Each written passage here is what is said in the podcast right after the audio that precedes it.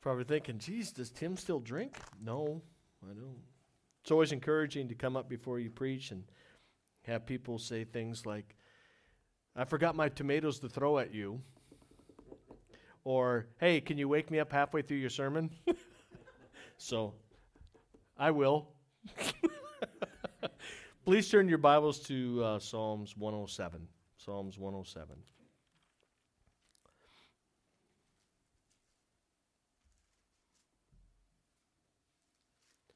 And the title of my sermon this morning is Thanksgiving. Is Thanksgiving. And we're going to draw out of Psalms 107 what we are to be thankful for. For there are many, but uh, I really like what Psalms 107 says. Let's pray. Heavenly Father, I just give you thanks and praise for this beautiful morning. Thank you for the praise songs, Father, that we sung. I pray that it was a pleasant sound to your hearing. Father, as we come before you and we lay our hearts and our minds before you, we give you thanks. Uh, because, Father, you have provided all things to all of us. All we ever need, all we'll ever have, comes from you. And we give you thanks for that. And so, Father, I just pray this morning that uh, that spirit of thanksgiving would permeate in your place, permeate in our hearts and our lives, not just on one day, but every day. In Jesus' name. You know, last Thursday we uh, obviously celebrated Thanksgiving. And although the original date for Thanksgiving was established on the 26th of November, which is tomorrow, um, it is a day that was fashioned for thanksgiving and prayer. That's what the proclamation announced. And although Thanksgiving over the years has fashioned itself into a time of family, which is okay, that's what we do on Thanksgiving. We spend time with family, as we did up in Langdon, as you did on your day. Maybe we catch a football game and prayed for the Bears to lose to the Lions, but it didn't happen. Or we get ready for the holiday shopping season by getting the large paper for the Black Friday ads. But I hope we spent time in reflection and prayer, giving thanks to the Almighty God for his steadfast love. Within Psalms 107, the author highlighted six works, six things the Almighty God has done for us, his redeemed, that we are to give continual thanks for. And although this psalm was written in relationship to the tribe of Judah and the exile of Israel, and how God delivered them from that exile, from that affliction, and from their disobedience, I couldn't help but admire also how the psalm spoke to me about our redemption and what he's done for us. And so let's examine Psalms 107 and unlock the richness that is in it. First, let us read verses 1 through 9.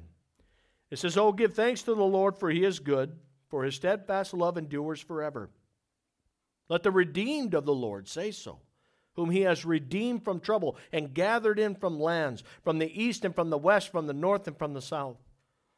Some wandered in desert wastes, finding no way to a city to dwell in hungry and thirsty. Their soul fainted within them. Then they cried to the Lord in their trouble, and he delivered them from their distress. He led them by a straight way till they reached a city to dwell in. Let them thank the Lord for his steadfast love, for his wondrous works to the children of men. For he satisfies the longing soul, and the hungry soul he fills with good things. When I meditate I think about my salvation and how God called me out of the wilderness of my sinful life, I cannot help but weep as to how undeserving I am of this grace. For it is by grace that we have been saved, not of ourselves. Meaning there was no observance, no act, no penance, no service, no sacrifice which could ever be made on our own that would open the doors of heaven for our salvation. It was by the Lord's own hand, by his own election, he chose us.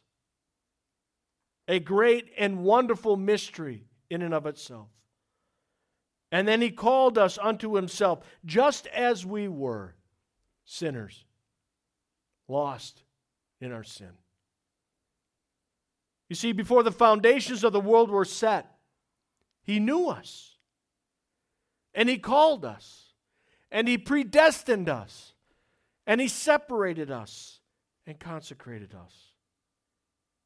As I said, it's the greatest of all mysteries, and it's one of the greatest miracles that we'll ever see. In fact, it'll take a lifetime for us to even scratch the surface of what he's done. You see, we were the ones who wandered in the deserts of our own sin, finding no city to dwell in, no refuge. We were hungry for something in our life that brought meaning, and we thirsted for purpose. As a result, we fainted within our own soul with no substance from this world to sustain us. Our hope was in our flesh, our hope was in our way. Our hope was in a world that had no love for us and yet deceived it with its own. For what lies in the world is the lust of the flesh, the lust of the eyes, and the pride of life. We were lost. We wandered. We were hopeless and in a desperate need of a Savior. That is when our Lord found us.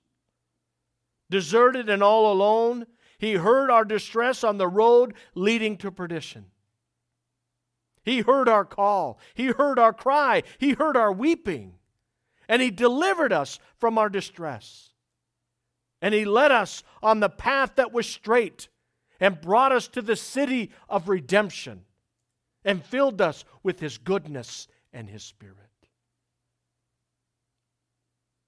Our redemption is the single greatest act of love God has ever bestowed upon us. It is to be celebrated and praised every single day with thanksgiving. Before our feet hit the ground in the morning, we should give God all the praise and all the glory for our redemption, for his mercy he bestowed upon us. It is my position that if we fail to give thanks for our redemption daily, it will wane in significance over time and lessen our passion for Him. The essence of our ministry is our redemption. It is the heart of our testimony, our purpose, our drive, our witness, our mission, and it fuels our passion for those ministries. If a person be passionless for the ministry of God, it is because they lack a passion in giving thanks for their own redemption. Let that not be us. You know, we see this played out with Israel. And that soon after they were freed by the hand of God, through Moses, they soon forgot their deliverance and significance and began to murmur and complain and fall into disobedience. Let us never fail to give thanks to God for our redemption. Let us never forget that it was He who called us out of the wilderness through His grace and redeemed our souls. For not only it is the greatest of mysteries and miracles, but it's the substance that fuels our passion for Him. Secondly, we are to give thanks to the Lord for He is good, for His steadfast love endures for those because He restores the redeemed. Let's read, uh, let's read verses 10 through 16. For some sat in darkness and in the shadow of death prisoners in affliction and in irons, For they had rebelled against the words of God and spurned the counsel of the Most High. So he bowed their hearts down with hard labor. They fell down with none to help. Then they cried to the Lord in their trouble. He delivered them from their distress. He brought them out of the darkness and the shadow of death and burst their bonds apart. Let them thank the Lord for his steadfast love, for his wondrous works to the children of man. For he shatters the doors of bronze and cuts in two the bars of iron. In verse 10 through 16, we see the author of the Psalms reflect upon the imprisonment and irons of the afflicted. The author is speaking once again about the tribe of Israel and their captivity. We see in verse 11 it was due to their rebellion against the word of God, and he spurned the counsel and they spurned the counsel of the most high God. Although they were God's people, they rebelled against God, and as a result they were enslaved by their own disobedience. Brothers and sisters, you know my story, or most of you do, I trust, my testimony. You know I was saved at the age of 14, but rebelled against God until the Lord grabbed a hold of me at age 27. I spoke about this when I preached on sanctification and how the CMA calls it the crisis moment, where I came to a place where I needed the Holy Spirit to fill me completely. The commitment I made at a young age soon turned into a life of selfless sin and separation from God because of many reasons that I don't want to go into them as it will add to the length of this sermon already. It is a mystery to me as to why God allowed that through his permissive will. God allowed me to live a life of disobedience, always protecting me, however. For I can recall all the times that God delivered me, even though I didn't pray for it, to keep me on the path that He desired for me, even though I was living in a life of disobedience. Why? Because I was His.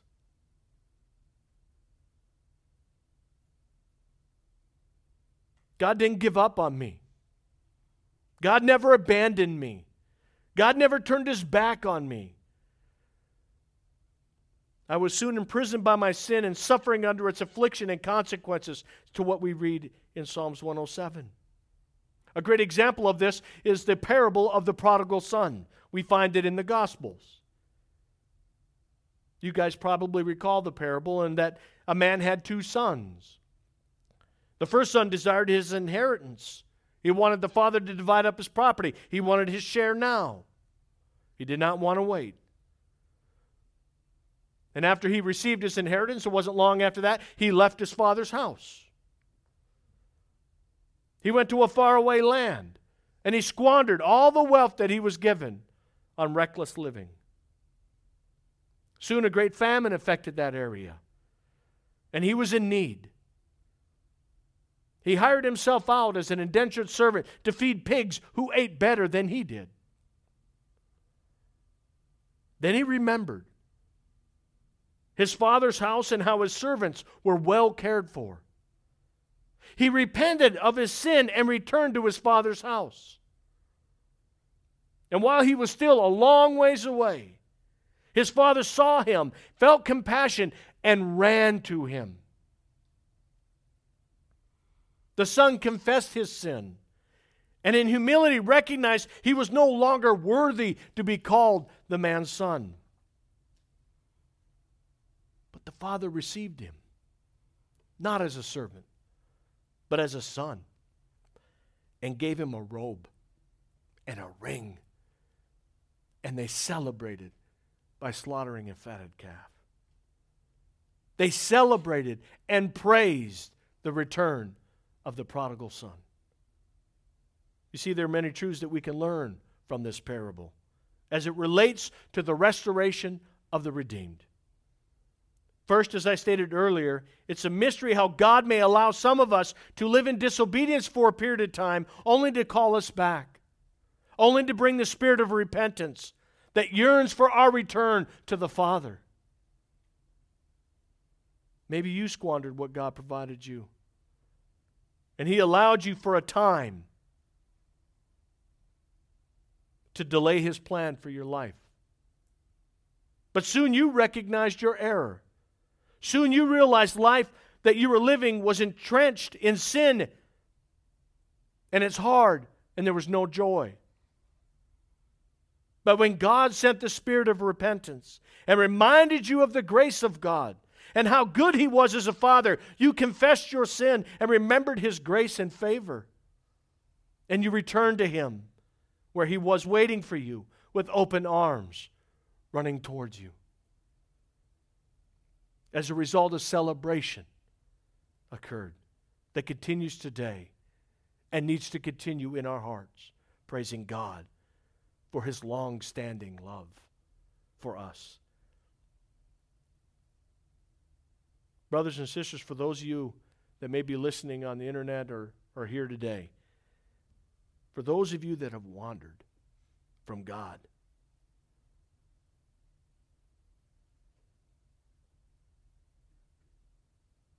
I've been there. I lived it. And let me just say one thing the distance you have placed from God can always be removed by the love of God. He never left. You did. And He is standing there with open arms, waiting to receive you home. Listen to what Romans chapter 8 says. For I am sure that neither death, nor life, nor angels, nor rulers, nor things present, nor things to come, nor powers, nor height, nor depth, nor anything else in all creation will be able to separate us from the love of God in Christ Jesus our Lord. Do not listen to the lies of the evil one that if you have abandoned God, God has abandoned you because that is not true. He longs for you, He yearns for you. He wants to clothe you in a robe of righteousness, and He wants to celebrate your repentance and your return. Next, we are also to give thanks to the Lord, for He is good, for His steadfast love endures forever, as He heals the redeemed. He heals the redeemed. In verse 17, some were fools through their sinful ways, and because of their iniquities suffered affliction. They loathed any kind of food, and they drew near to the gates of death. Then they cried to the Lord in their trouble, and He delivered them from their distress. He sent out His word and healed them, and delivered them from their destruction. Let them thank the Lord for His steadfast love, for His wondrous works to the children of man, and let them offer sacrifices of thanksgiving and tell of the deeds in songs of joy. We see in verse 17 that through simple ways and because of iniquities, some suffer affliction. In life, we can suffer wounds from sin, the results of sin, and it comes by way of three avenues our own sin, the sin of others, and just the result of a lost and fallen world. As a result, we can suffer wounds, wounds that hurt deep within our soul. You know, although at times sin feels good, one does not see the damage it causes in a spiritual life. It's likened to a drug user who enjoys the high of a drug but is oblivious to the damage that it's causing its body. You know, as a chaplain, I had to go to drug and narcotics training in order to recognize those that are on drugs and also to recognize drugs that may be at a scene. In this training, they showed the progression of meth and the destruction it has on a life. And in the picture was a young woman who had just recently been busted for meth and had just started using it. She looked normal. But soon as the pictures progressed, and over a period of time, you can see the effects that meth had on the person. Sores begin to develop, teeth begin to rot. And the last picture that they had, she didn't even look like her first picture. She looked like a zombie. As I looked, I could not help but see what the effect the drug had on her life because she was blinded by its sensation, deceived by its addiction. Sin is no different. Although the natural body receives much enjoyment at times from sin, unfortunately, the damage that occurs to the spirit can be seen and felt. Obvious, obviously, the sanctification of our soul is God's priority in our life. However, what is also a priority in our life is the healing of the wounds of sin. Listen to Psalms 147. Praise the Lord, for it is good to sing praises to our God, for it is pleasant and a song of praise is fitting. The Lord builds up Jerusalem, He gathers the outcasts of Israel, He heals the brokenhearted and binds up their wounds. This psalm speaks of two different healings. On the one hand, it speaks of the healing of wounds within our spirit, as depicted as our heart. The other wounds that may be surface or internal, but they are physical. Whether our wounds are internal or external, God desires to heal them, and He can. You know, when I went to Spokane, you've got some of you may have heard this story before, but it's a powerful story to set up this point. When I went to Spokane with a friend of mine to Omega church, they were having a baptismal service when I was there. And on one screen in the church, which is, like I said, a mega church, they had a big screen. In another room, separate to what we could see, they had a video playing of people being baptized. And all the while they were being baptized, numerous people, I can't number the amount of them, would come up to the main stage in which the sanctuary in which I was sitting, and they would come from the back of the st- sanctuary stage, and they would come to the front holding poster board signs about this big. And on the front of it, you would see who they were, such as a broken marriage. A couple came up holding a sign that said, Broken marriage, only to flip it over and see united in Christ. Another lady brought up a sign that said addiction, only to flip it over and see delivered in Christ. Another person came up with a sign that says alcoholic. They flipped it over, sober in Christ. Another person came up with a sign that said abused. Flipped it over, made whole in Christ. And another person came up.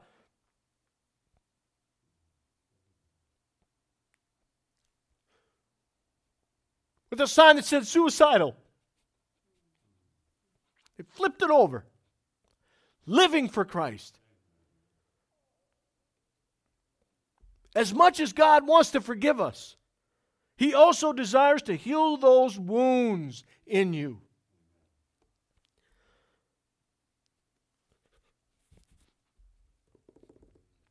Jeremiah 17 says this Heal me, O Lord, and I shall be healed. Save me, and I shall be I shall be saved. For you are my praise. Next, we are also to give thanks to the Lord for he is good, for his steadfast love endures forever, as he is our refuge and our deliverer. Let's look at verses 23. Some went down into the sea in ships doing business on the great waters. They saw the deeds of the Lord, his wondrous works in the deep, for he commanded and raised the stormy wind, which lifted up the waves of the sea. They mounted up to heaven, they went down to the depths. They courage, their courage melted away in their, in their evil plight. They reeled and staggered like drunken men and were at their wits' end. Then they cried to the Lord in their trouble, and he delivered them from their distress. He made the storm be still, and the waves of the sea were hushed. Then they were glad that the waters were quiet, and he brought them to their desired haven. Let them thank the Lord for his steadfast love, for his wondrous works to the children of man. Let them extol him in the congregation of the people and praise him in the assembly of the elders. Brothers and sisters, life is going to have its storms. Those times when the waves of the world will crash against the hull of your life, and you will find yourself in the midst of a storm. They, not, they are not always a result of your sin or your disobedience, but they are all moments of testing and refinement. My son and I have been fishing several times, and we'll see a thundercloud moving, and we're thinking, it's not coming this way. We're good. And as it continues to approach, as if it was a direct beam on us, fishing started to really improve as it does before a storm. And we're like, oh, we're catching fish. I think we're fine. I think we'll have time. Out in the middle of Van Hook Arm, miles from shore. And Seth would say, as a child who's not very wise in these things, Dad, I think that storm's getting closer. At which I would say, No, it's not. And it was. And soon, lightning hit. That's usually the sign to give up. But we pressed on, catching fish. We put down our carbon rods and picked up our fiberglass rods. Soon it was upon us, and it started to hail. That's never a good feeling in a boat. There's no place to hide. So we reeled in everything, and we just took off for shore, and it was one of the roughest rides we ever had. That's a storm you can see. And sometimes we're not very wise in how to approach it. But then there's also storms that come out of nowhere. Todd and I were fishing over by Newtown. And I remember looking up and I said, Todd, what's that dust cloud? He goes, I don't know, construction? Nope. Windstorm. I've never seen waves that tall in my life. They were at least six foot. We had no idea it was coming. Nobody did. It just materialized and blew through. That's life. Some of us can see that storm coming, and we need to prepare and be wise. For others, they just happen, for which we just need to rest in the refuge of our Lord. You see, within those scriptures I've read in verse 25, we see a couple of truths that we need to observe as it relates to the storms of life. First, in verse 25, God is sovereign over every storm you will face. No storm will ever befall you that surprises God. He is sovereign over all of them.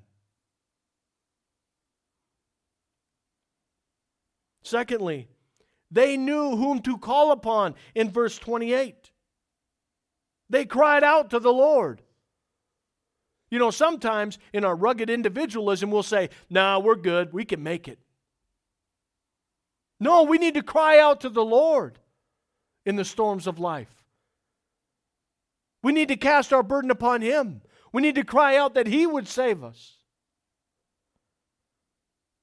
Third, and the most precious. He delivered them. He delivered them. He delivered them from their storms. You see, there's something we need to grasp as children of God. The deliverance of the redeemed is just not wishful thinking, it's just not a fleeting hope that we have. It's just not something that comes to some, but not others. It always happens for them, but not me. We need to grasp that in the storms of life. It is a promise that He will deliver you. Psalms 34 17 says, When the righteous cry for help, the Lord hears and delivers them out of their troubles. Psalms 50 15, and call upon me in the day of trouble, and I will deliver you, and you shall glorify me. Psalms 34 4, I sought the Lord, and he answered me and delivered me from all of my fears. The deliverance of the redeemed is a promise from an all sovereign God who loves you. He is just, He is right, He cannot lie. So now one might ask, well, then why have I struggled for so long in the midst of my trouble? Why has God not answered my prayer? Why are the waves seemingly bashing into my life all the time? As with storms, as I mentioned earlier, some are brief,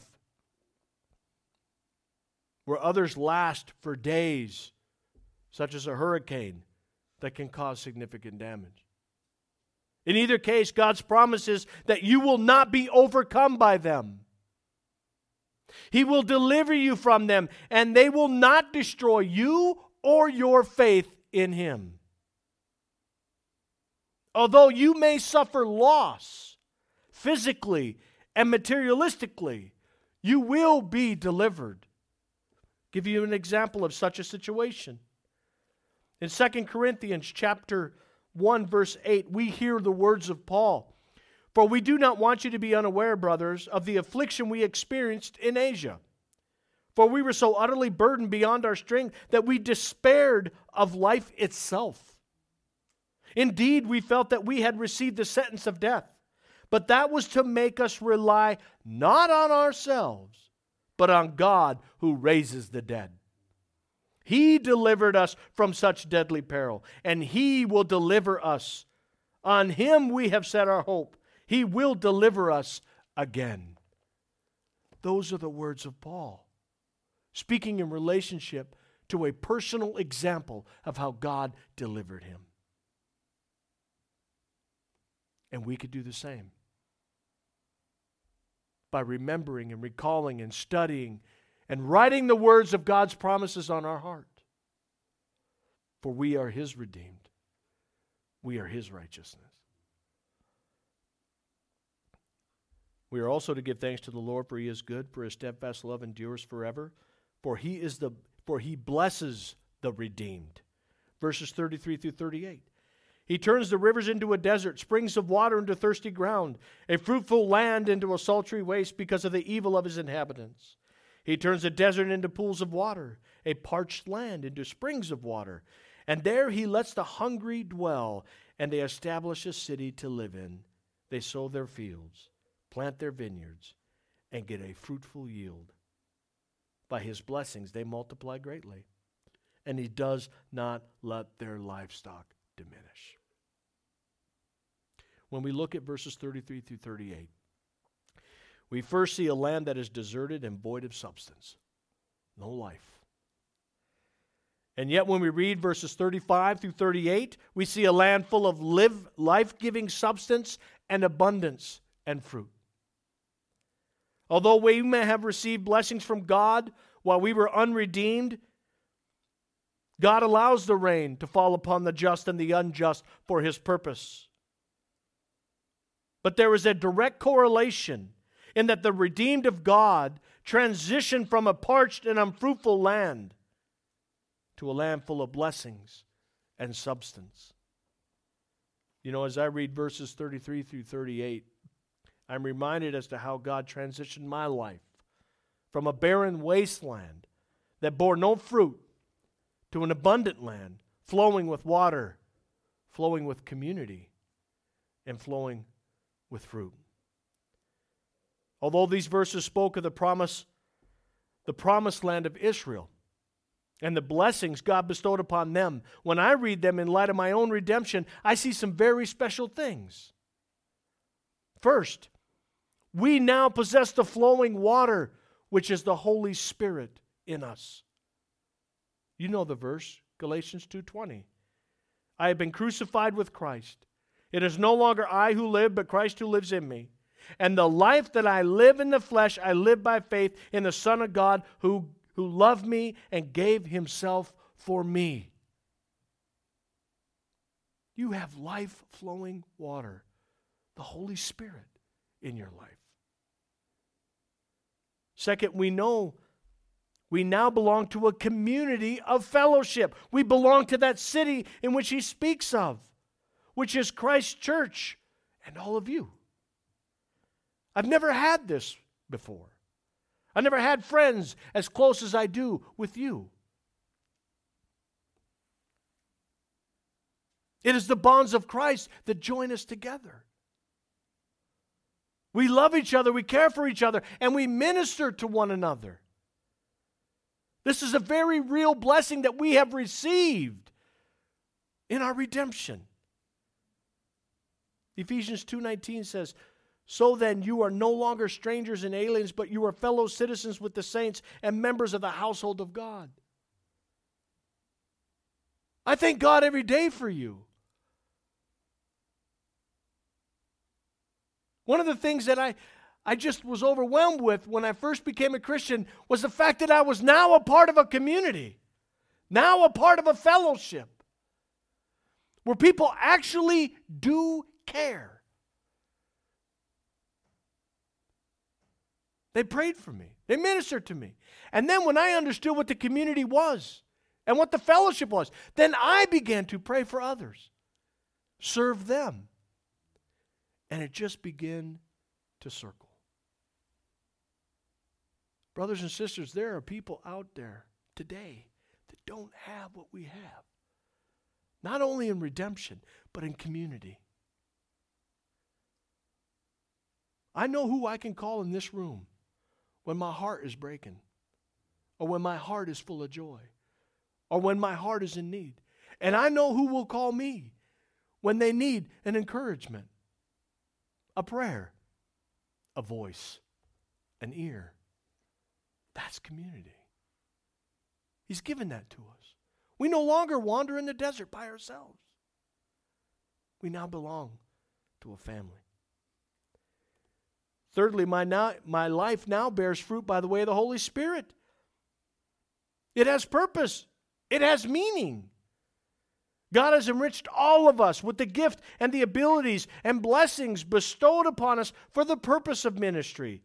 And these bear fruit that is good and pleasing to the Lord. Listen to Psalms 1 1 through 6. Blessed is the man who walks not in the counsel of the wicked, nor stands in the way of sinners, nor sits in the seat of the scoffers, but his delight is in the law of the Lord. And on his law he meditates day and night. He is like a tree. Listen to this now. He is like a tree planted by streams of water that yields its fruit in its season, and its leaf does not wither. In all that he does, he prospers. He prospers. Now, you notice I didn't talk about, I, I, I spoke about receiving the Holy Spirit, community, and also a life that bears fruit in keeping with repentance. Yes, it's also true that God will bless you with possessions as well. And we need to honor God with those as well. But we are far richer from what we received in the way of the Holy Spirit and community and the ability and the privilege it is to minister for God. So let us give him all the thanks and glory for that. Finally, Joe, you can wake up now. Finally, we are to give thanks to the Lord for he is good, for his steadfast love endures forever, for he is our justice. Verses 39. When they were diminished and brought low, their oppression, evil, and sorrow, he pours contempt on princes, princess, and makes them wander in trackless wastes. But he raises up the needy out of the affliction and makes their families like flocks. The upright see it and are glad, and all wickedness shuts its mouth. Within these verses, we see that God is the God of justice under the hand of the oppressor. Because of the fall of man, there always has been and always will be injustice. I don't know if it is because that I've been in law enforcement for so long, but when I see an injustice, I become angry. And I was encouraged a couple weeks ago not to be angry and sin. We will feel we will experience injustice in our life with some lasting a lifetime. What needs to be understood is there's a difference in suffering, physical or spiritual affliction, I spoke about earlier, and injustice, although injustice can have its own type of suffering. You see, injustice is prosecuted by institutions of power under the corruptness of man. Throughout the Bible, we see injustice. And the greatest of these is with Jesus himself. No greater injustice have befallen a person such as the injustice of Christ. Not only was Jesus innocent of all charges and falsely accused by one of his own disciples, but he was denied and rejected by his own people. And yet, he did not resist, he did not defend. He did not call down legion of angels to deliver him. He simply understood that what must transpire needed to transpire. He needed to go to the cross and redeem his people. And he went there with joy in his heart. I think we have a misguided understanding of suffering and injustice. We feel because we are in Christ that we should live a trouble free life. In fact, there are people that actually preach that. Scripture, however, shows because we are in Christ, the world will hate us because it hated him first. Additionally, it shows that although God is perfectly just, we are not just. We are imperfect. And because we live in a fallen world and fallen man has hatred and injustice, it will find the lowest common denominator in which to prosecute its ignorance. Listen to what 1 Peter 4 12 through 16 says. Beloved, do not be surprised at the fiery trial when it comes upon you to test you, as though something strange had happened to you. But rejoice insofar as you share in Christ's sufferings, that you may also rejoice and be glad when his glory is revealed. You see, our suffering in injustice brings about God's glory, and this will bring rejoicing and gladness. You see, the injustice is going on. Take, for instance, the Middle East, where our brothers and sisters in Christ are suffering at the hands of intolerant and evil people